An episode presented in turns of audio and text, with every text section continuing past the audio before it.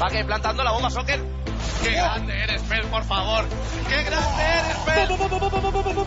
¡Vamos contra Pony! ¡Gol para Welly! ¿Qué pelotas tienes, chaval? ¡Tengo una estatua! Miguel Ángel Paniagua y Gamers Cope. Kevin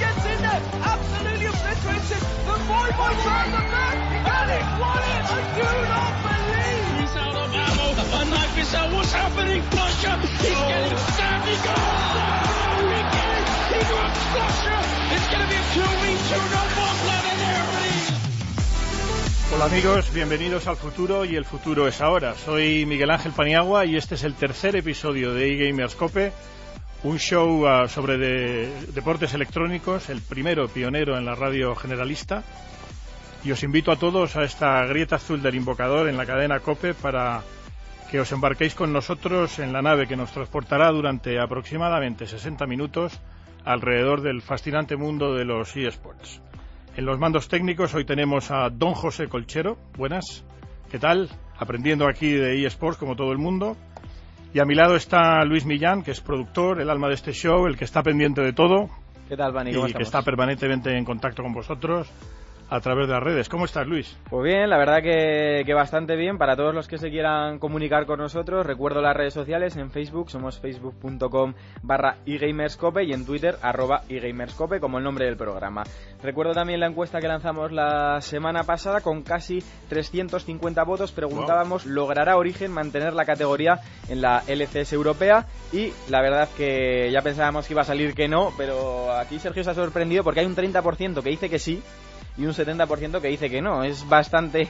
eh, gana con bastante diferencia al no, pero pese a ello, la verdad que creíamos que iba a ser más abrumadora incluso. De todas formas, la pregunta me gusta porque es una pregunta en positivo. En lugar de decir descenderá, damos, no damos por hecho nada y decimos, ¿creéis que mantendrá la categoría? Está muy bien. No es lo mismo, es un pequeño matiz, pero está muy bien. Y sobre todo los casi 400 oyentes que amablemente han ah, respondido a la, a la encuesta.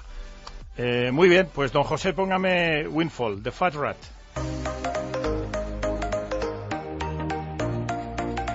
Y Gamers Cope, el primer programa de radio especializado en eSport.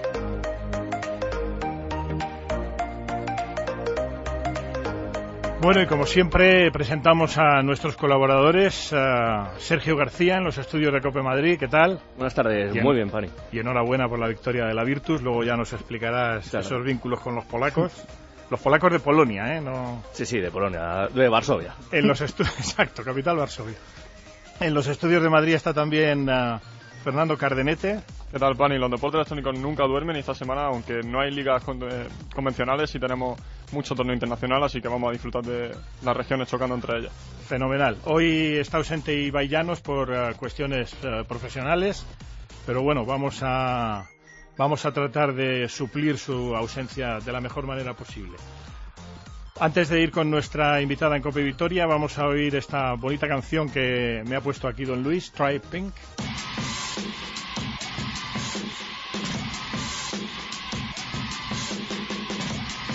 Y Gamers Cope, con Miguel Ángel Paniagua. Muy bien, pues esta canción que además es petición de la invitada que tenemos en Cope Vitoria, y digo la invitada porque efectivamente es una mujer y qué mujer. Ana Oliveras, buenas tardes.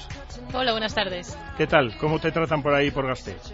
Pues muy bien, y ahora con la canción que me habéis puesto mejor, oye. Oye, aquí peticiones del oyente. Está- estáis a todo, ¿eh? Hombre, faltaría más. Es Luis, Luis Millán, que es el productor y que es un- una especie de ángel sobre nuestros hombros. Bueno, Ana, eh, primero de todo, muchísimas gracias por estar aquí con nosotros.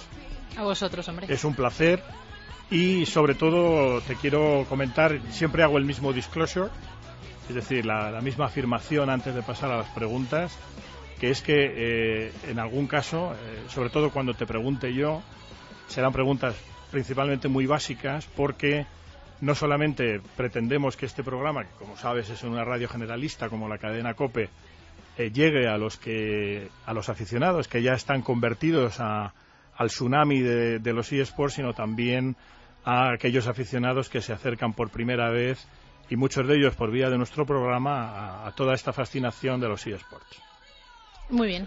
Así que bueno, primero de todo, la, la pregunta que yo hago siempre es que, que nos hables un poco de ti, aunque nunca es fácil hablar de uno mismo. ¿Cuál es tu background? Sé que tienes estudios, que además has jugado. Pues bueno, hazme un poco tu, tu pequeña biografía.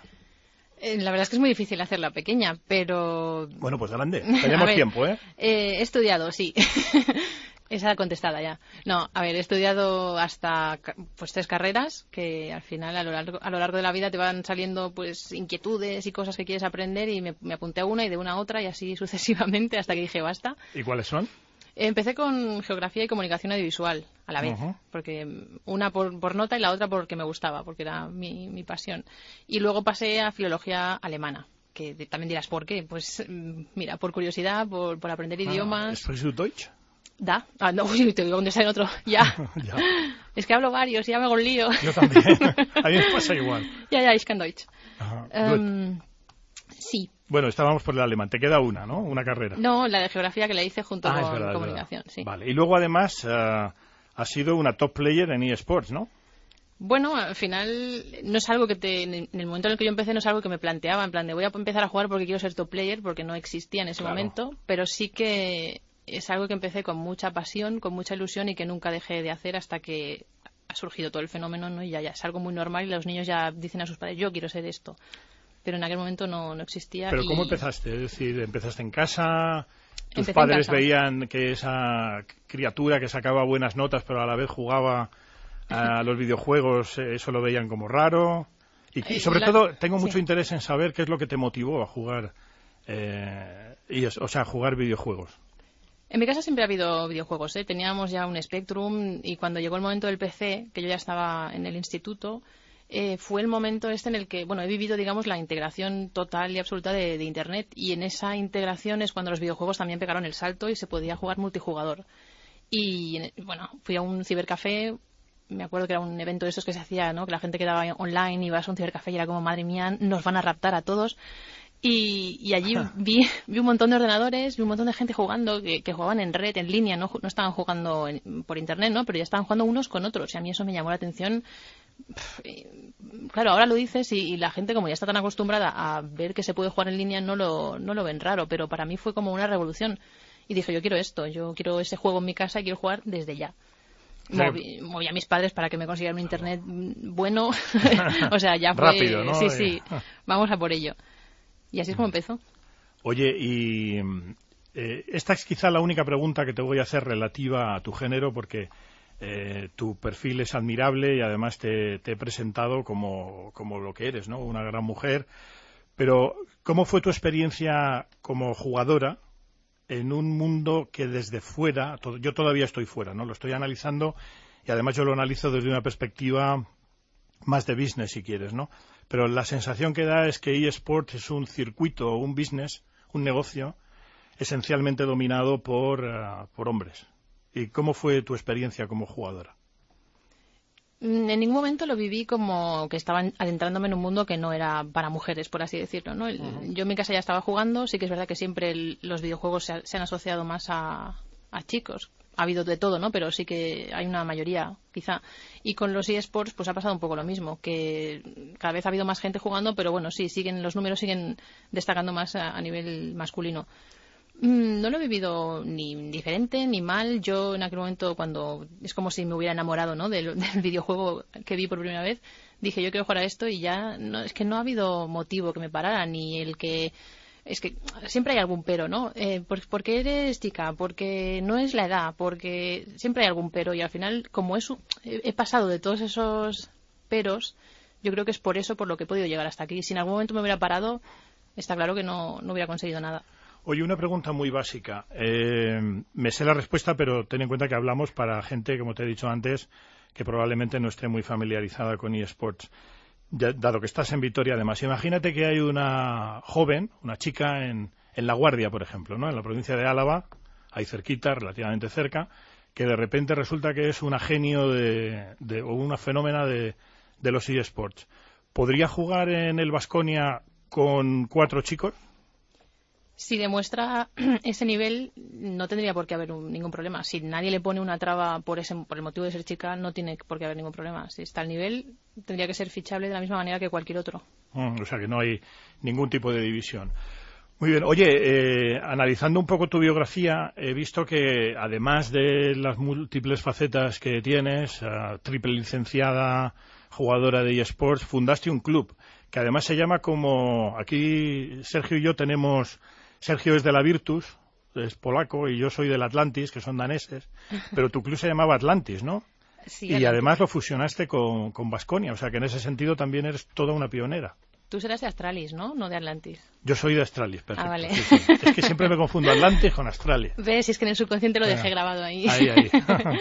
pues sí, es uno de, la- uno de los proyectos que he hecho a lo largo de mi carrera, uno de los, yo creo, más destacados y además que ha sido de los últimos dos años, tres años, y, y fue el que después se fusionó con Vasconia. Y, y esa fusión ah, partió de ti, se lo propusiste tú, llegaste a hablar con eh, José Anquerejeta, el presidente del Vasconia, que eh, es medio amigo mío. Medio. Pues con él no hablé, hablé con su hijo, que es el que está, Es el que lo lleva, sí. es el que está detrás del tema de los eSports. Eh, la cosa vino por ambos lados. Ellos ya estaban buscando, preguntando. Hay muchísima gente que dice, ah, pues yo a mí también me contactaron para preguntar y demás. O sea, ellas se, se estaban moviendo y coincidió que, que nosotros teníamos el proyecto, les interesó, estábamos aquí físicamente muy cerca y era muy fácil sentarnos a hablar.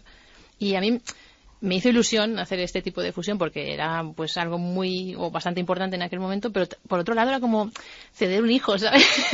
Fue la sensación de no, mi Atlantis no. Pero bueno, sí, ha estado bien. Oye, una pregunta un poco filosófica. ¿Qué crees tú, además, dado tu nivel intelectual, seguro que me la vas a responder muy bien. ¿Qué crees tú que pueden absorber a nivel conceptual y si quieres incluso filosófico, ¿no? Los eSports del deporte convencional y viceversa, los- los- el deporte convencional de eSports. Los eSports del deporte convencional yo creo que ya están absorbiendo muchísimo, porque además es un mundo y una gente que es muy rápida aprendiendo cosas y, y absorbiendo. Y creo que todo lo que tenga que ver y que puedan eh, coger de lo- del deporte tradicional ya lo están aplicando. Desde un entrenador a un cuerpo técnico, a las formas de entrenamiento, a los espacios, todo, todo esto ya, ya, vamos, los últimos dos años ha sido, yo creo, además exponencial en la mayoría de clubes.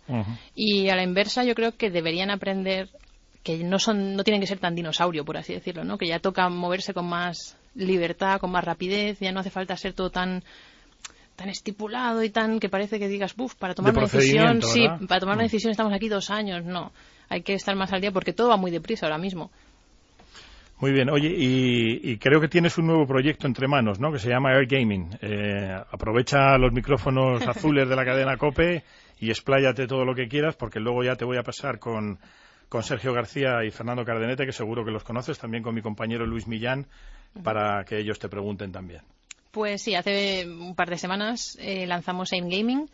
Es un proyecto que yo quería enfocar para la gente no más joven, pero sí más inexperta, más amateur, gente que quiere meterse en este mundillo y no sabe de qué manera. Va desde streamers, youtubers, a, por supuesto, gamers, ¿no? Gente que quiera mejorar, encontrar la manera de hacer un equipo, pues ahí puedo aportar lo que yo sepa de estos años de experiencia y darles un espacio, que muchas veces la gente no encuentra dónde hacerlo. Muy bien, pues nada, eh, de vosotros, Fernando, Sergio, Luis, el que quiera hacerle preguntas. Buenas, Ana, ¿qué tal? Hola, ¿qué tal? Una pregunta que tengo. A ver, tú has competido en Quake. ¿bien? Correcto. Y has competido también en, en Counter-Strike. Eh, ¿Qué te aporta competir en un juego individual? ¿Qué te aporta competir en un juego en equipo? ¿Y cuál prefieres? Hmm. A ver, competir me encanta para empezar. Yo empecé con Quake, que es el juego este que os comentaba antes que vi en una pantalla y dije yo quiero eso, eh, porque era un juego además muy rápido, muy dinámico, muy vistoso a la hora de, de seguirlo, era divertido. No solo jugarlo, sino verlo, era muy divertido. Para mí era un eSport, bueno, y es, aunque pasa que ahora mismo no, no está ahí eh, en los top, pero sí que era lo mejor, o sea, era, era genial. Y, para mí ha marcado un cambio en mi vida, porque fue empezar a jugar a Quake y, y competir y entrar en todo este mundo que ahora mismo es también gigante. La diferencia, pues que a mí me gusta mucho jugar en equipo. Y cuando se acabó la competición en Quake, tuve que saltar de juego y en aquel momento el que, el que estaba despuntando era el Counter-Strike. Y me gustó mucho tra- trabajar en equipo, me gustó mucho liderar una partida, leer la partida, no solo jugarla, sino tener que estar ronda a ronda, ¿no? Pensando qué va a pasar ahora, qué tenemos que hacer ahora. Eso me motivó todavía más para seguir compitiendo. ¿No echas de menos el Quake? Sí, sí, pero supongo que darle que toque nostálgico a esto, hombre, yo soy igual. estoy esperando al siguiente Quake. Pues podemos seguir esperando. Queda poquito, hombre. Bueno, Ana, eh, lo primero, eh, saludarte y agradecerte que te hayas pasado por el programa porque admiro mucho tu figura en el sector. Y yo tengo dos preguntas también. Eh, la primera, ya que hemos hablado de que fundaste Atlantis y está ahora con el nuevo proyecto, en el último año, sobre todo en LOL y en COD, se ha profesionalizado mucho el sector y hay algunos equipos que están intentando hacerse un hueco. Tú que has levantado un proyecto y que lo has conseguido fusionar con nada menos que Vasconia, ¿qué consejo le daría a, eso, a esas personas que están detrás de las organizaciones y que quieren hacerse un hueco legítimo y hacerse respetado en la La verdad es que es complicado y hay muchísimos clubes pequeñitos que están trabajando día a día. Eh, hay que saber, por un lado, a qué se aspira y, y, ponerse un poco los plazos, porque si no te quedas en club pequeñito mucho tiempo o sueñas demasiado grande demasiado pronto, es decir, hay que seguir una, serie de pasos para conseguir asentarse, crearse un nombre y a partir de ahí buscar ya todo lo que, lo que venga. No hace falta juntarse a un club de deportes tradicional. Esto está muy bien, ¿no? Pero yo creo que los eSports tienen que crecer en su línea, con su idioma y en su espacio y su forma de ser. Y eso lo tenemos que aportar los que estamos dentro. Así que no hace falta que busquen un club con el que fusionarse y demás, sino que, que, empiecen a sacar ideas y que empiecen a organizarse de qué manera puede ser interesante su proyecto. Y una pregunta que creo que es sencilla el enunciado, pero difícil la resolución.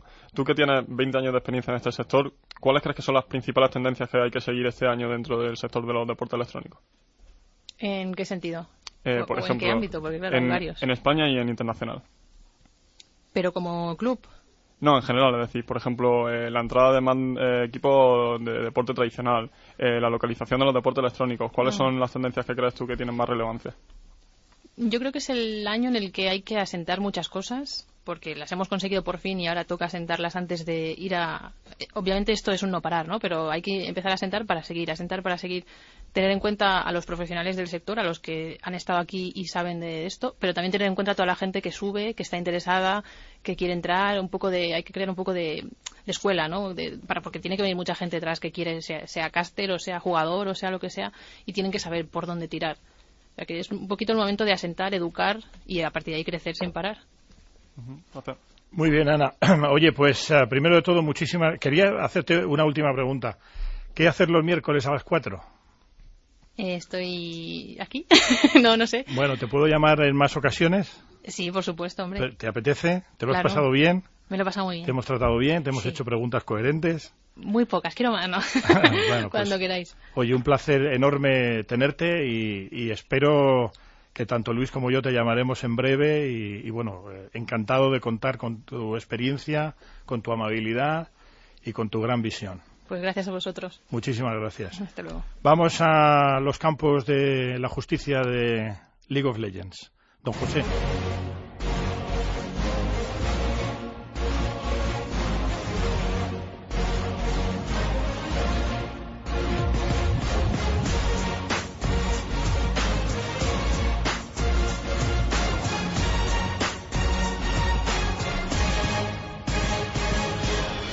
Bueno, pues nada, ya estamos en el territorio de la Liga de las Leyendas, realmente en la grieta, en este caso azul, ¿no? Del invocador. Así que, don Luis, si quieres darnos eh, resultados, clasificaciones, etc. Sí, vamos a empezar por la Superliga Orange. En esta jornada 3 te comento los resultados. Kif 1, Origen 1, Valencia 1, Rojarmi 1, Penguins 1, G2 1 y Vasconia 2, Giants 0. En la clasificación, Vasconia ya está líder con 7 puntos, Roja Army también con 7 puntos, pero segundo. Luego ya estarían Penguins con 5, G2 con 4, Origen con 4 también, Kiev con 2, Valencia con 2 y cierran la clasificación de momento con 0 puntos Giants. Para la próxima jornada tenemos un Giants Kiev, Roja Army Origen, Basconia contra G2 y Valencia que se enfrentará a Penguins. Fernando. Sí, yo creo que la liga todavía está un poco en construcción, por así decirlo, los equipos todavía no, no, están jugando a su mejor nivel, se nota que no tienen todavía el rodaje necesario y se ve, por ejemplo, en partidas como las de Kiev contra Origen, la primera que fue muy alocada, las de Valencia, que no terminan de comunicarse bien hasta que no, no se vayan a la gaming house y en general hay todavía mucho que hacer, sobre todo en el plano macroestratégico y en las fases de selección de campeones. Por ejemplo, Pochipom sorprendió con elecciones un poco extrañas, así que va a haber todavía que hacer mucho trabajo para que la Superliga Orange tenga el nivel que se le presupone. Muy bien. ¿En Europa? En Europa, pues bueno, esta semana no tenemos jornada, así que, que te comento los resultados de, de la anterior, que fue la semana 5. G2 Unicorns of Love 0, Fnatic 1 Splice 2, Vitality 0 Misfits 2, H2K 2 Giants 0, Splice 2 Rocket 0 y Fnatic 2 Origen 0. La clasificación en el grupo A sigue encabezada por G2, ahora con 7 victorias y 0 derrotas. Por contra, en última posición también va Rocket con 0 victorias y 6 derrotas. Y si nos pasamos al grupo B, tenemos a Unicorns on Love, que tras esta derrota suma una y por lo tanto se queda con 5 victorias y una derrota, pero mantiene la primera posición. Después estaría H2K, en tercera posición Splice, Team Vitality cuarto y Origen, que pese a que un 30% cree que de los oyentes cree que se va a salvar, de momento sigue sin sumar ninguna victoria, así que cero victorias, seis derrotas. Fernando. Y casi consiguen la primera contra Fnatic, que ha tenido una semana bastante mala, pese a que ganaron a Origen, que tampoco es que sea muy difícil.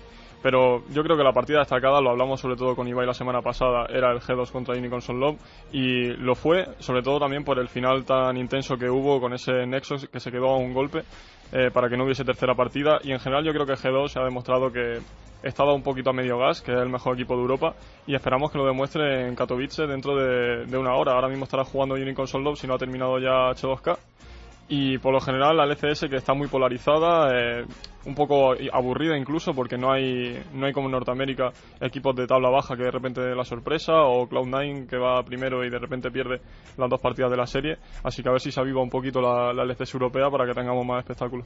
Y esta semana estamos uh, idle, ¿no? Como dicen los americanos, no, no tenemos competición. Y has hablado de Katowice, uh -huh. que lo organiza la ESL. Correcto. Es uh, la ESL que es una compañía de eSports que organiza competiciones a lo largo y ancho del mundo. Y con nosotros hoy tengo además el placer de contar con dos mujeres. Está en los estudios de Madrid y muchísimas gracias Eider Díaz, eh, que es uh, bueno la persona responsable de comunicación ¿no? de, de, la SL. Buenas tardes, Eider. Hola, buenas tardes. Espero que te lo estés pasando bien. Me lo estoy pasando muy bien, la verdad. Me alegro, me alegro. Bueno, eh, vamos a hablar un poquito de, de, la ESL y te digo lo mismo que, que a, a, Ana, ¿no? Eh, algunas de las preguntas a lo mejor te parecerán muy básicas, pero ya no hace falta que te explique que estamos también sí. eh, dirigiéndonos a público que no, que no está muy familiarizado con, con esto de los eSports. La SL, como hemos dicho, es una organización mundial que organiza eventos. Se podría decir que eh, los eventos son el equivalente a los Masters o a los Majors en tenis, es decir, son torneos diferentes a lo que sería una liga regular, ¿no?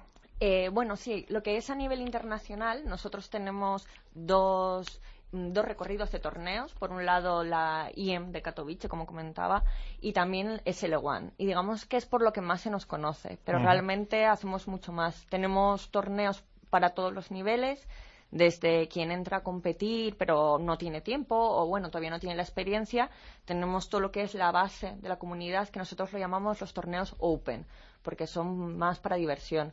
Luego vamos escalando y tenemos también torneos a nivel nacional.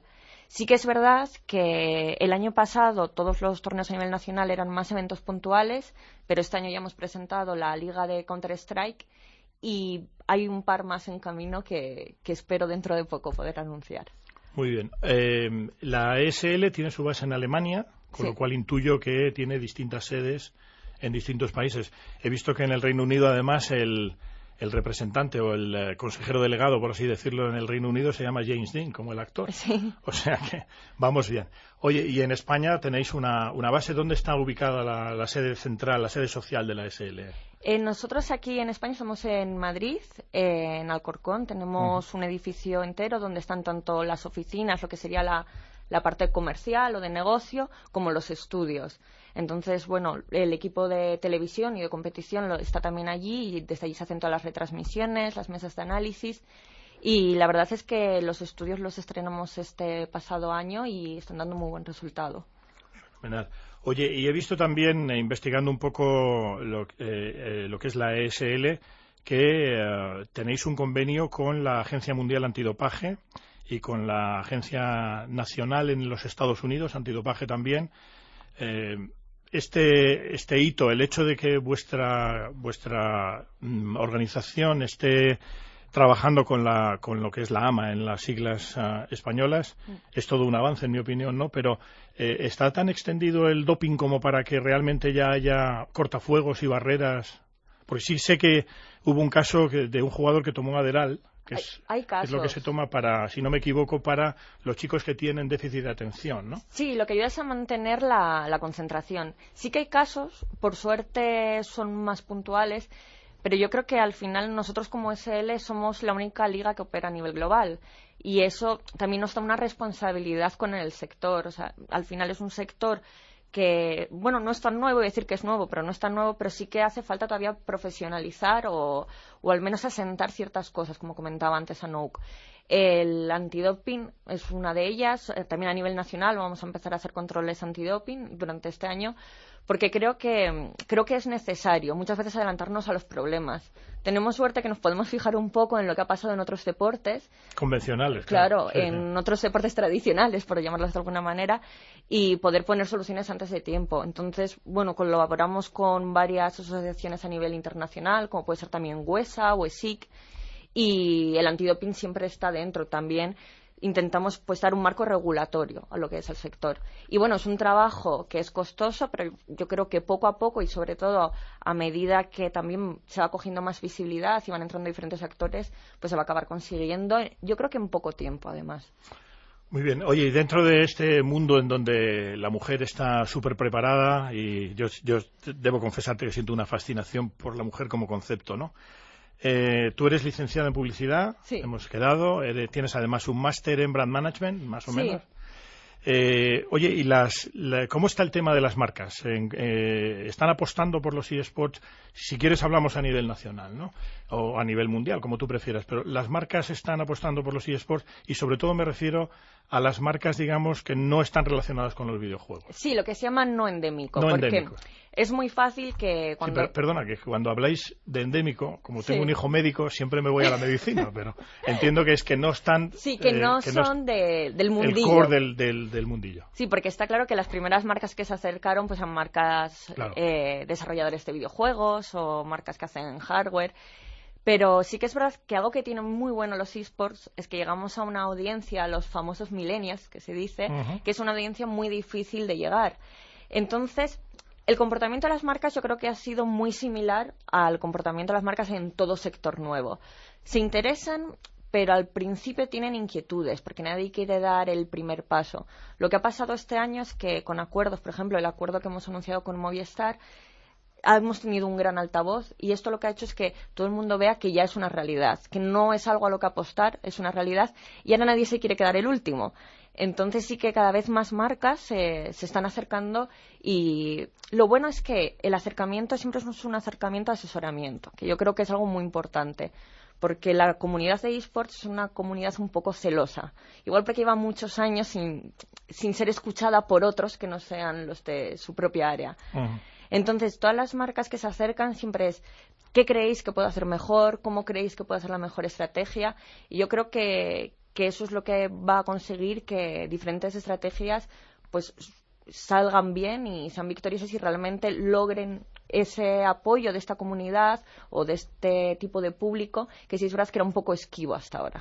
Oye, y por curiosidad, ¿cuál es la marca más divergente de las endémicas? Es decir, que, que tú conozcas. La marca que ha apostado, por ejemplo, a nivel nacional o a nivel internacional, la que chocaría más eh, en relación a los eSports. Sí, Me pues... refiero, no sé, estoy pensando en Papa Joe's o, o Kentucky Fried Chicken. eh, Bueno, yo, ah, mira, a nivel internacional, la, la que sería el equivalente a nuestra Liga Nacional de SL Masters en Ajá. Alemania está patrocinada por una empresa de seguros, ah, que es una de las cosas que me llamó Bueno. la atención porque, no sé, una empresa de seguros, esto es opinión personal, pero no parecen divertidas a priori. ya, ya. Y ha sido una Sí, marca... además es mejor no usarlas, Sí, porque casi y- siempre que las usas son malas noticias. Sí, es mejor tenerlo, pero Exacto. no usarla. Y además es un patrocinio que lleva ya varias temporadas. A nivel nacional, pues la verdad es que hemos contado con, con empresas de telecomunicaciones, que creo que hemos hecho acciones con, con las que hay principalmente. Luego también mucha empresa de tecnología, pero quieras que no, tecnología ya está un poco más unido a lo que es. Ahora llega el momento a que se empiecen a atrever. Te lo preguntaba porque leí en algún sitio que en, en una de vuestras ligas está patrocinada por Domino's Pizza, nada menos. Sí, la, además lo bueno, lo bueno es que la competición en realidad se llama Go For, pero ya Ujú. se conoce como la Domino's. La La, la Domino's. Go For de LOL es la Domino's. Y lo han hecho muy bien porque llevan ya varios años ¿Qué más que, que tu marca se acabe convirtiendo en el nombre de la competición para reconocimiento?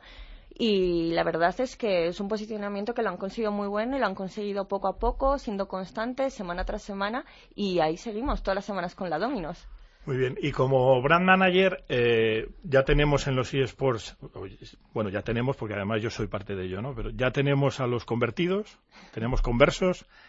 ¿Qué tenemos que hacer para que los no creyentes entren a la fraternidad, en tu opinión? Desde el punto de vista de, las- de lo que es ah, no solamente la estructura, digamos, de las ligas, sino todo, los casters, los jugadores, la manera en que se presenta.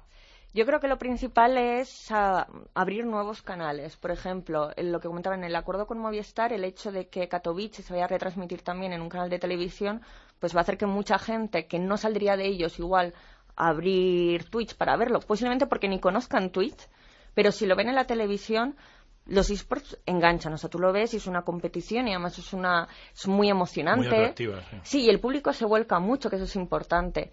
Eh, por otro lado, y eso yo creo que es una responsabilidad que tenemos desde ligas y vosotros también desde medios de comunicación, es hablar el lenguaje de la gente normal. O sea, muchas veces caemos en que hay términos que nosotros damos por hecho que, que se entienden y no.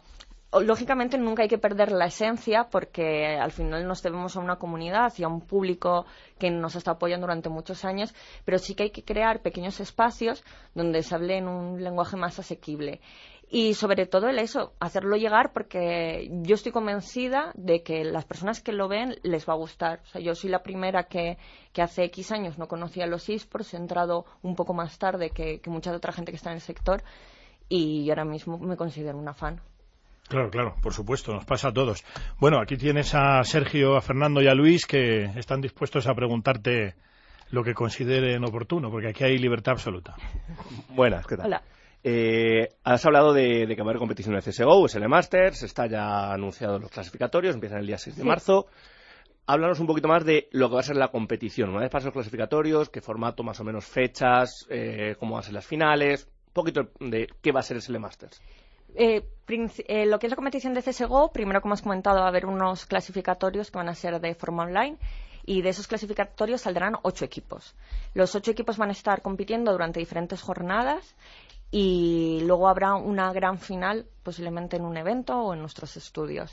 También contaremos con una relegation phase o fase de, de subida, de- Promoción, de sí. ascenso, descenso, para que la gente lo entienda, donde los dos que hayan quedado más bajos en la lista competirán contra dos que hayan pasado un clasificatorio que se va a jugar de manera paralela a lo que es la liga. Entonces, de esa manera, pues daremos la oportunidad también de otros equipos de, en la temporada 2, que será seguramente la segunda mitad de este año, que puedan también participar. Pero sí que, que hem- hemos querido dotar un poco lo que le comentaba de ese formato liga, porque en Counter era algo que la comunidad pedía mucho. Vale, perfecto. Yo te quería preguntar, Eider, porque lo has tocado por encima el tema del acuerdo con Movistar, eh, de que va a estar, por ejemplo, este fin de semana Katowice en televisión, pero me gustaría también que hablase, sobre todo para el público que no lo conozca, la parrilla de contenidos que vaya a tener un poco en Movistar y la, la oferta que vaya a hacer de, de contenidos, no solo en televisión, sino también a, a partir de, a través de qué canales se va a poder seguir. Sí, el acuerdo con Movistar por nuestra parte, eh, digamos que tiene como tres áreas. Una sería el patrocinio de competiciones, que en donde entraría la de CSGO, que por ejemplo algo que han hecho es no solamente pa- patrocinar la Master, sino también la competición Open y la Amateur. O sea, de esta manera lo que están buscando es ese talento que hay a nivel nacional, el potenciarlo y el que pues oye, dentro de unos años quien empiece la Open de CSGO, pues le podamos acabar viendo en, la Masters de CSGO. Otra pata serían los eventos, un poco lo que comentamos también, el llevar los esports a los deportes tradicionales. Un ejemplo lo tenemos este pasado fin de semana, estuvimos en Vitoria, en la final de la Copa del Rey, y dentro de la fanzone que tenía Movistar hicimos unos torneos. Y la verdad es que la, la acogida ha sido estupenda. O sea, estuvimos el aforo lleno durante todo el día, gente esperando fuera. Y muchos vinieron exclusivamente a verlo porque eran seguidores de los esports, pero sí que había mucha gente que era fan del baloncesto y lo vieron por primera vez y el feedback fue muy positivo. Y luego la tercera pata estaría en las retransmisiones. Por un lado, ellos van a tener todo lo que son los derechos de la SL1 y de Intel Stream Masters. Entonces, todo se podrá ver en el dial 29, que es un dial que se enciende y se apaga, eh, dependiendo de si hay competición o no. No es un dial que esté todo el rato. Y luego también lo que van a hacer es introducir esports en sus canales de deportes, en sus informativos de deporte. Que yo creo que esa es la manera de llegar al público que igual en un primer momento no enciende ese dial 29, pero que al oír de esports pues le van a crear las ganas de, consultarlo. Y bueno, en esos programas, pues, por supuesto, se hablará de SL y se hablará de todas las competiciones que hay a día de hoy de esports. Yo sobre esas competiciones que decías, que hay muchas competiciones a día de hoy, ¿crees que el futuro es una unión de todas las competiciones, porque al final en todos los deportes tradicionales, al final siempre hay una competición que, acaba mandando o se acaban juntando cuando, cuando nacen varias, pero para que sea algo global y que todo el mundo pueda, pueda entenderlo y no hacerse un lío de esta competición, esto, igual sería el camino que al final todo se unara en una solo. Sí, a ver, yo creo que también en, los esports es un poco más complicado, porque hablamos de los esports como si fuera un deporte. O sea, como hablamos de fútbol, hablamos de esports. ¿Cuál es el problema? Que dentro de los esports hay muchísimas disciplinas o juegos a los que se juegan. Entonces, siempre va a ser un poco más complicado hablar de esports que de cualquier otro deporte. Pero dentro de cada disciplina, yo sí que creo que se acabará imponiendo, acabará imponiendo una competición de cada tipo de juego. O sea, lo que no creo que haya es que haya, por ejemplo, eh, dos ligas de CSGO o dos ligas de League of Legends con el mismo formato en el mismo país a la vez.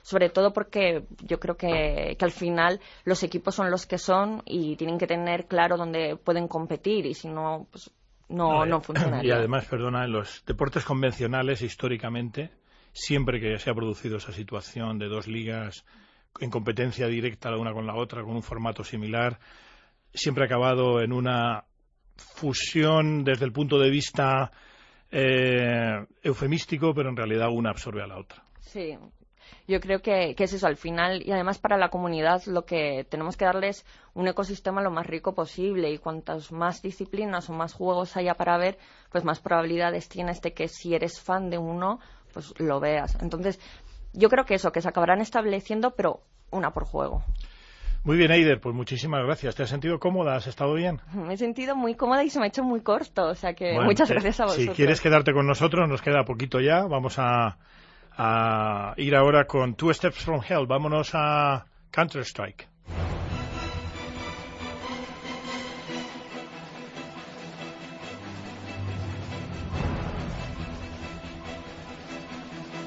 Miguel Ángel Paniagua y Gamers Cope.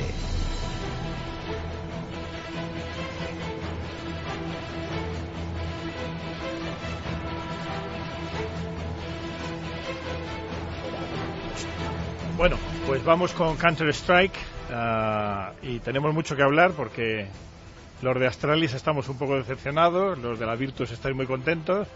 Pero bueno, todo tuyo, don Sergio. Pues sí, hemos tenido un fin de semana bastante ajetreado, pero de momento la actualidad nos, nos requiere y seguro que a nuestros oyentes les interesa mucho. Ha saltado una noticia esta mañana el equipo Team MRN español que había cogido a un quinteto que formaban cuatro de los integrantes de Existen que ganaron en la pasada Gamergy. Bueno, pues los jugadores han desvinculado del club de manera unilateral. Eh, probablemente, bueno, por, según comentan ellos, no llegaban los contratos, no llegaban los salarios, no llegaban las inscripciones a las competiciones, por lo que han decidido abandonar el club y buscar pastos más verdes. En el apartado de movimientos, a nivel internacional, también un movimiento un poquito polémico hemos tenido en Dinamarca. Yugi ha firmado por Heroic. Esto, a priori, podía parecer un fichaje normal, pero es que la semana pasada aparecía la noticia de que Yugi tenía firmado contrato con Heroic para 2018 y su anterior equipo decía, ah, te vas en 2018, pues no vas a jugar y no te voy a dejar irte. Al final han negociado. Igualito, igualito que en los deportes convencionales. Sí, es sí. lo mismo. Lo que pasa que no era oficial lo, del contrato. El mismo modus operandi. Se filtró y, el club le dijo, bueno, pues te vas al banquillo porque, en palabras textuales, no vamos a desarrollar a un jugador que no quiere seguir con nosotros. Al final, negociado, se va para Heroic. Otro fichaje confirmado, el Scream, el belga por Envias, lleva ya un par de semanitas jugando con ellos de modo de sustituto, pero ya oficial su entrada. Ya ya sí, Dreamhack Las Vegas Virtus Pro campeón, se impuso en las semifinales a Astralis, reedición de la final del pasado ¿Qué mes. tal ha jugado mi amigo Device, que le tendremos pronto aquí? ese siempre juega bien. Bien, ¿no? Ah, Device es bueno, parece simpático, es guapete. Sí, sí, sí, lo tiene todo, lo tiene todo. En la final ganó Virtus Pro a, a SK, los brasileños, que bueno, era su primera competición con Phelps, su última adquisición, y la verdad que lo han hecho bastante bien. La semana que viene tendremos en Katowice un nuevo capítulo de toda la competición de CSGO con los mismos protagonistas, Virtus Pro, Astralis y SK como principales favoritos.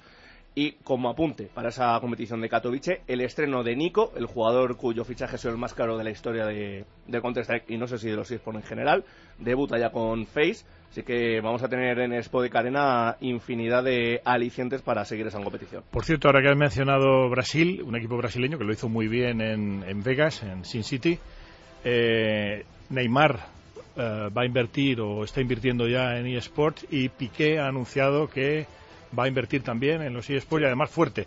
No sabemos si será con el Barça o si será una A iniciativa priori personal. no, por la información que, que ha trascendido, ya tenía intenciones de meterse dentro de los eSports hace tiempo, que al Barça lo patrocine Konami implicaba que él ya no podía entrar en nada de FIFA, entonces bueno, ha vuelto a, a demostrar que tiene intención de, de entrar, veremos cómo. Si Tiene buen ojo club- para los negocios. ¿eh? Además, ah, en alguna ocasión ah, hemos tenido ocasión de, de vernos y tiene es un tipo, vamos, yo le veo de presidente del Barça en breve. O sea, cuando cuelgue la camiseta y pase a la corbata, no tardará mucho en ser presidente del Barça. ¿Y qué tal? ¿Cómo, cómo nos ves a los de Astralis en Katowice?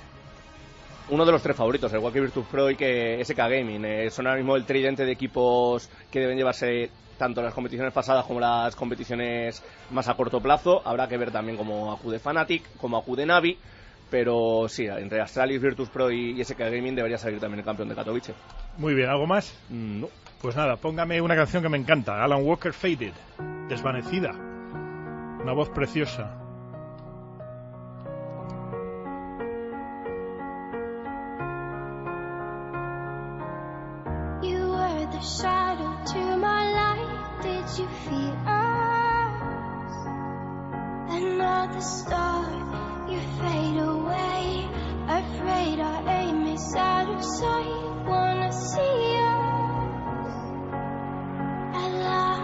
Bueno, y siguiendo la estela de Olod, otras ligas, otros deportes, aquí tenemos la sección Ole, otras ligas de eSports, Eider, eh, somos muy creativos. Así que venga, vamos Luis con los resultados de la Superliga de COD, clasificación. eh. Sí, bueno, te, te comento los resultados de la semana pasada porque recordemos que hoy empieza ya la jornada 3. En la jornada 2, PAM 0, Giants 3, Monkeys 3, Vasconia 0, Team MRN 3, Kif 0 y Heretics 3, Movistar Riders 0. En la clasificación, Team MRN que la lidera con 6 puntos, que también tienen Team Heretics y Giants. Y ya por detrás, solo con 3 puntos, Monkeys y PAM. Y con 0 están Kif, Movistar y Thunders Vasconia. Thunder Vasconia, el último, en COD. Sí, cero puntos. De momento todavía, todavía no ha sumado. Y para hoy tenemos, recordemos que estamos a miércoles, y tenemos hoy a las 8 Movistar Riders Vasconia y a las 9 y media Giants Team MRN. Y para mañana a las 8 en Monkey Spam y a las 9 y media Keith Heretics. Muy bien, Sergio. Eh, no, Luber- ah, antes de... No, destacar una cosita de la Superliga Orange, que así ha sido el calendario. En la jornada de hoy miércoles van a jugar los dos de abajo por un lado y los dos de arriba por otro lado. Ah, muy O sea, bien. Interesante la jornada. Interesante jornada, pues. Bueno, eh, tenemos a tournament ouvert de París, o sea, sé, el Paris Open. Efectivamente, también eh, he marcado dentro de la COD World League. eh, suma puntos para cuando llegue ya la competición regular. Y hemos tenido participación española. Hemos tenido a Giants y a MRN, eh, líder y colíder de la Superliga Orange. Giants, que venció a G2 y Sports y luego por el loser bracket no llegó a avanzar mucho más. MRN tampoco sumó demasiadas victorias. Eso sí, cabe destacar que MRN va a acudir a la próxima parada de Dallas en marzo, así que ahí los veremos. Optic eh, se alzó campeón, creo que no cedió ni un solo mapa en toda la competición, todo 3-0. Y la polémica que ha suscitado también aquí esta competición, lo comentabas antes con el dopaje y con el Aderal, pues por lo visto ha habido jugadores norteamericanos que se les ha visto tomar Aderal en París, una sustancia que en, en Norteamérica está permitida y ellos lo toman habitualmente, viene en Europa donde no está permitida, siguieron con sus costumbres y ha habido lío. También lo hubo en el deporte convencional y concretamente en baloncesto y ahí al final la solución será que todos adopten la lista de la AMA eh, de sustancias prohibidas y todos vayan por una lista porque si no dentro ya del mare magnum que es o que puede ser potencialmente el tema de eSport que haya distintos distintas ligas, distintas organizaciones y ya encima tenemos criterios de, de dopaje distintos, pues esto se puede ir al garete. Bueno, eh, Sergio, Fernando, desde aquí, por encima de todo, eh, desearles muchísima suerte a los compañeros de Movistar Plus, eh, que han iniciado su canal, como nos decía antes Eider, de SL. Han iniciado su canal, les deseamos toda la suerte del mundo. Yo soy muy competitivo, pero a la vez soy muy corporativo, es decir, estamos todos jugando en el mismo campo y les deseo muchísima suerte. Contadme un poco, Sergio Fernando, el estreno de, de Movistar Fair. Bueno, nos ha adelantado bastantes cosas Eider, habrá varios, varios programas, uno de ellos es de Gaming House, que se estrena esta noche, creo que por lo que me ha dicho Sergio estará mañana disponible en YouTube y luego también se, se emite los viernes en cero, si no, si no me equivoco, pero seguro que Sergio no, nos puede contar más, Eider, que estuvieron ayer en el, en el evento de presentación. Sí, sobre el programa de, de, Gaming House va a ser un magazine semanal de 25 minutos, eh, va a ocupar toda la actualidad de, de, la semana y sí, pues como bien apuntaba Fernando, tendremos emisión en Movistar Deportes hoy a las once y media. El viernes en cero a las dos, justo antes de minuto cero, como teloneros del informativo deportivo de, de la casa, será una nueva redifusión. Y el sábado a las once y media, justo antes de comenzar la retransmisión de la IBM de Katowice por parte de SL, tendremos otra nueva redifusión. Y ya, pues lo que ha comentado hoy, de todas las competiciones del circuito entre Stream Master, SL1 y un montón de programación específica que se irá emitiendo por el resto de los programas deportivos de Movistar Plus. Fenomenal. Bueno, Fernando, por fin vas a poder dar gusto a tus fans, incluyendo a la que me preguntó si eras soltero. Bueno, coincidió creo que además con San Valentín, eh, sí, sí, ma sí. malas noticias para, para esa seguidora del programa.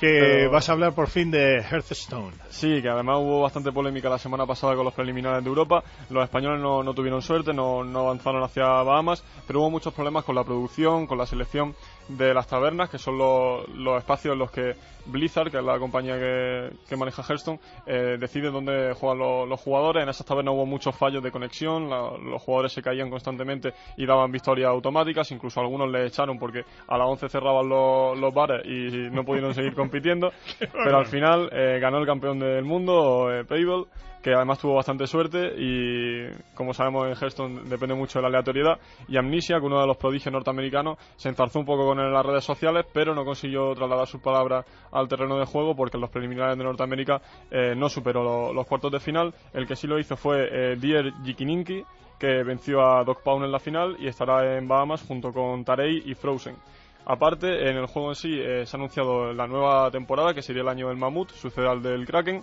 y hay bastantes cambios. Eh, lo primero es que hay algunas cartas que han estado siempre en el juego de Hearthstone, que pasan al formato salvaje, que es el que no se utiliza en competitivo. Son el Draco Azul, Poder Sobrecogedor, Lanza de Hielo, Ragnaros, Silvanas y Embozo, que los que lo jueguen sabrán que han sido eh, perennes desde la salida del juego. El Chamán también sufrió cambios con la debilitación de dos de sus cartas principales. El Bucanero, que pasa a tener uno de salud, y las garras espirituales, que aumentan en un coste de mana. Y ya en cuestión de expansiones, normalmente había expansiones y aventuras. Las aventuras las han eliminado para favorecer a los jugadores que entran al juego ahora y que no tienen todas las cartas. Habrá tres expansiones de unas 130 cartas por año y un nuevo héroe para el pícaro que se consigue ganando 10 partiditas, así que es muy sencillo y todos los que lo quieran lo van a conseguir. Qué bien. Bueno, pues nada, eh, la nave ya va descendiendo camino del aterrizaje. Don José, póngame Candyland Tobu.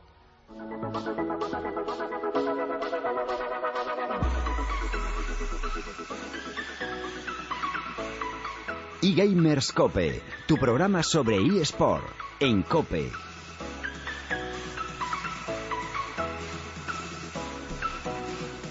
Bueno, don Luis, a punto ya de aterrizar la nave de eSports, redes sociales, encuestas, ¿qué, qué encuesta vas a poner? Bueno, no, en, en, honor a Sergio y, y ya casi la ha adelantado antes, pero la encuesta para esta semana es que quién creen nuestros oyentes que será el campeón del torneo de CSGO en la IEM de Katowice de la Astral. próxima semana. Astralis. Y pues está en una de las opciones que damos, que es Virtus Pro, como ha comentado, lo, los tres candidatos favoritos, Vir, Virtus Pro, Astrales y Gaming. Y como siempre damos otra opción que es la de otro y ahí pueden escribirnos cuál desde nuestras redes sociales. También estará colgada la encuesta en cope.es, en Facebook, donde quieran pueden votar para, para decidir o en su opinión quién es o quién va a ser el ganador de, este torneo.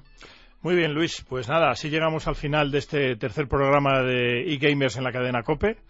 Muchas gracias por escucharnos y esperamos veros nuevamente a bordo de esta nave que nos uh, transporta en un viaje apasionante a través del mundo de los eSports cada siete días. De parte de todo el equipo del programa os deseamos una feliz semana y mientras tanto no dejéis de jugar y sobre todo no dejéis de soñar porque el futuro es vuestro y el futuro es ahora. Disponga usted de los micrófonos, don José. Por favor, qué grande eres, ¡Todos contra Pony! ¡Come para! ¿Qué pelotas tienes, chaval? ¡Tengo una estatua! ¡Wow! Dominic is going to take the next attack. No, Kevin gets in there. Absolutely obliterated. The boy boy from the back. Won it. I do not believe. He's out of ammo. And like we out. what's happening? Flusher. He's oh. getting stabbed. He goes. Oh, Ricky. He drops Flusher. It's going to be a 2v2. No more